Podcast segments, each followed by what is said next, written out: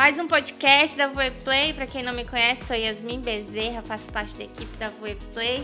Eu estive ali nas gravações do reality saturado, estava como câmera 2, câmera 1, um, câmera onde precisasse estar, eu estava lá.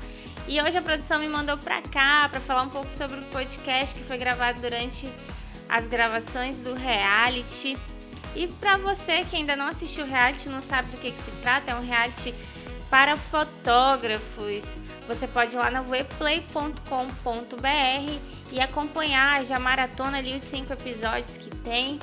Tem conteúdo muito bom para quem está iniciando, para quem não tá, tem conteúdo muito bom para a gente aprender o tempo todo. Então vai lá assistir o reality Saturadas.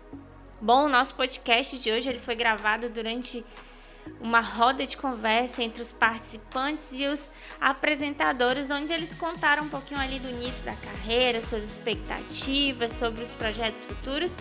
Confere aí que tá muito legal.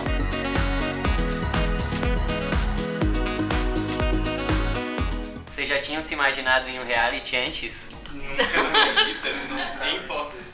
Não, eu pensei no Masterchef, mas. Uh... tu gosta de fazer comida então? Hã? Eu gosto, eu gosto de cozinhar. Mais que fotografar. Ah, eu já queria ir pro Masterchef. Não. A Kari já foi pra um reality, né? Tipo, Sim. já eu acompanhei teu dia. Bem celeb, passei Como no? HM. Você ganhou, não foi?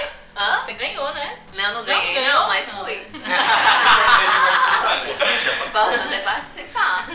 E pra esse reality, qual é a expectativa de vocês? ganhar, né? Nossa, eu pensei que eles iam aprender, iam Não, foi tipo a minha, foi uma, uma pergunta que a minha mãe me fez, tipo, e qual vai ser o prêmio? Aí eu falei, mãe, o prêmio vai ser, eu vou, eu vou estar lá, tipo, é o marketing a ser reconhecido, sabe? Sim, é, É isso uma coisa que é eu o ia falar pra vocês. Mano, tipo, não depende da gente, depende de vocês. Então vocês, vocês vão começar a ser vistos pelas pessoas, as pessoas, algumas vão te seguir, mas elas só vão ficar se vocês desenvolverem um bom trabalho. E foi uma coisa que aconteceu muito comigo no início, tipo, é, em Aracaju eu, eu me infiltrei mesmo nos fotógrafos grandes da cidade por interesse e a vida. Fui lá me infiltrando, me infiltrando. E aí as pessoas começaram a me ver e começaram a ver o meu trabalho. Mas elas só ficaram porque existia um trabalho ali. Então vocês têm que aproveitar essa oportunidade que vocês estão tendo visibilidade. Não é nenhum Big Brother da vida, mas Aham. vocês vão ter visibilidade sim. E essa é a hora de, de, tipo, postar foto bonita, essa é a hora de produzir conteúdo, porque não é só postar foto, produzir conteúdo, essa é a hora de pensar em estratégias para atrair clientes, é, essa é a hora de definir o público-alvo de vocês. Então tem que aproveitar, porque vocês vão, vão começar a ser vistos e, e só é lembrado quem é visto, mas se vocês deixarem pra lá, vai, vai voltar a estaca zero. Ainda mais em um mundo onde a gente tem milhões de informações e milhões de pessoas. Eu acho que o mais importante é, tipo, buscar quem vocês são de verdade, sabe? E, é, e uma coisa que a gente tava falando hoje de manhã É. muito importante, as pessoas acham que o sol não nasce pra todos, mas nasce. Eu, eu, venho, eu vim do Nordeste de família pobre, eu sou a única que tem diploma na minha família, eu, eu não exerço a minha profissão. Eu entrei na fotografia há três anos, já era um mercado que estava bem saturado, era um mercado que era dominado por homens, inclusive.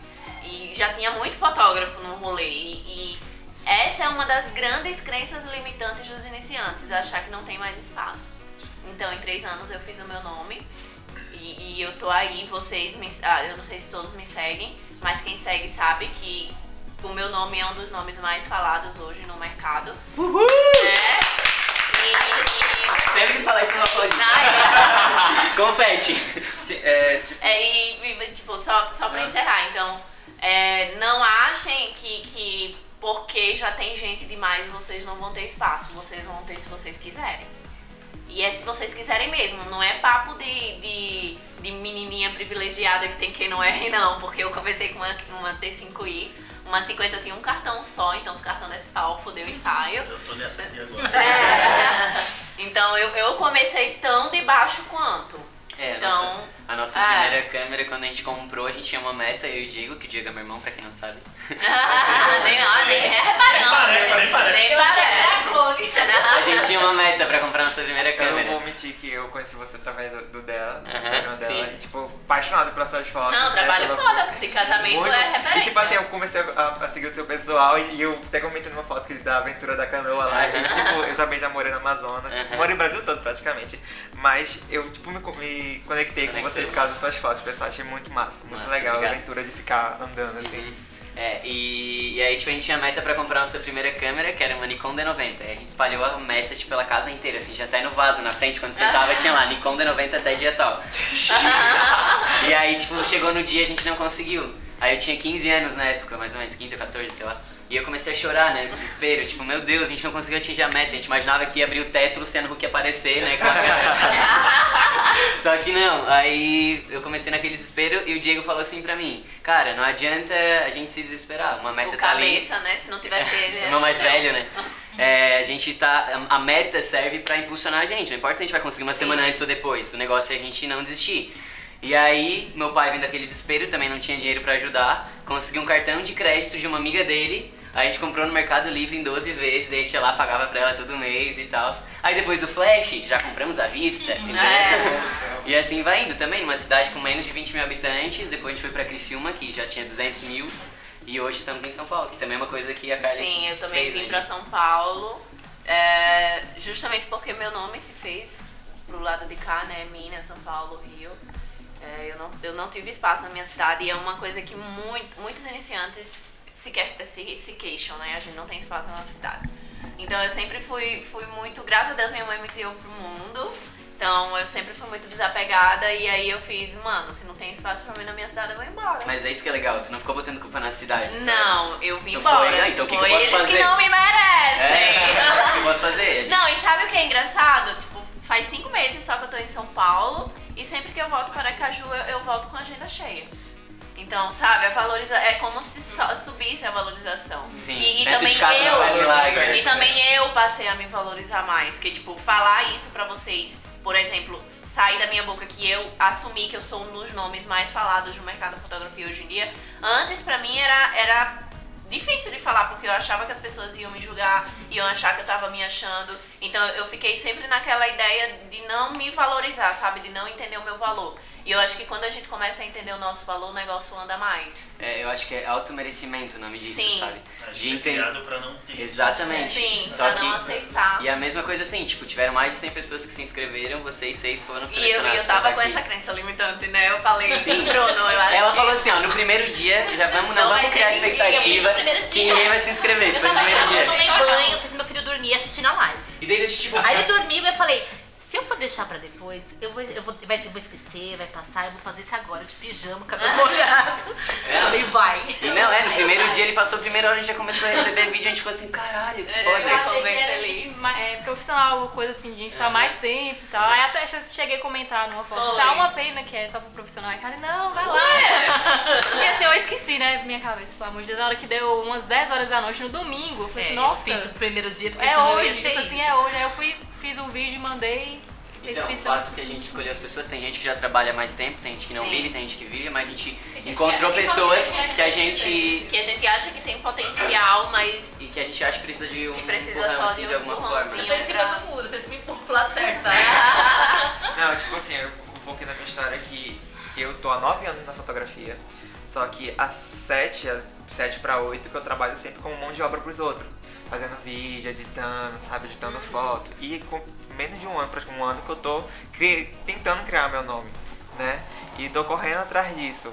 Mas tá complicado, porque um- uma da- das dicas que você dá no seu canal é tipo, vá procurar os fotógrafos da sua cidade, sabe, os Sim. grandes e tudo mais. Só que, tipo, eles não querem não compartilhar, abrem, eles não, não, não abre, abrem. é muito sabe? difícil. Eu, eu tive a sorte Vamos pro YouTube. de encontrar uma. Mas quando eu a encontrei, eu não era fotógrafa, eu era estudante de moda. E aí eu fui estagiar como estudante de moda. E aí o que foi que eu fiz? Eu, eu me filtrei, que eu, eu tô sempre assim me filtrando, né? Então eu passava a hora dentro do estúdio dela e ficava observando tudo que ela fazia, tudo que ela falava, até o dia que ela percebeu que eu estava interessada e realmente começou a me ajudar. Mas realmente os fotógrafos não, não abrem espaço, é muito Eu raro. Uma faço escambo. Eu trabalho falo assim, então eu edito foto, eu faço. Eu edito umas fotos, eu participo do seu workshop, eu vou falar, pá. Uma coisa que a gente fez foi nunca se limitar também a fotógrafo, sabe? Eu acho que toda pessoa que tá do nosso lado, independente se for fotógrafo, se for, sei lá, Tem qualquer a pessoa tem algo a ajudar, sabe?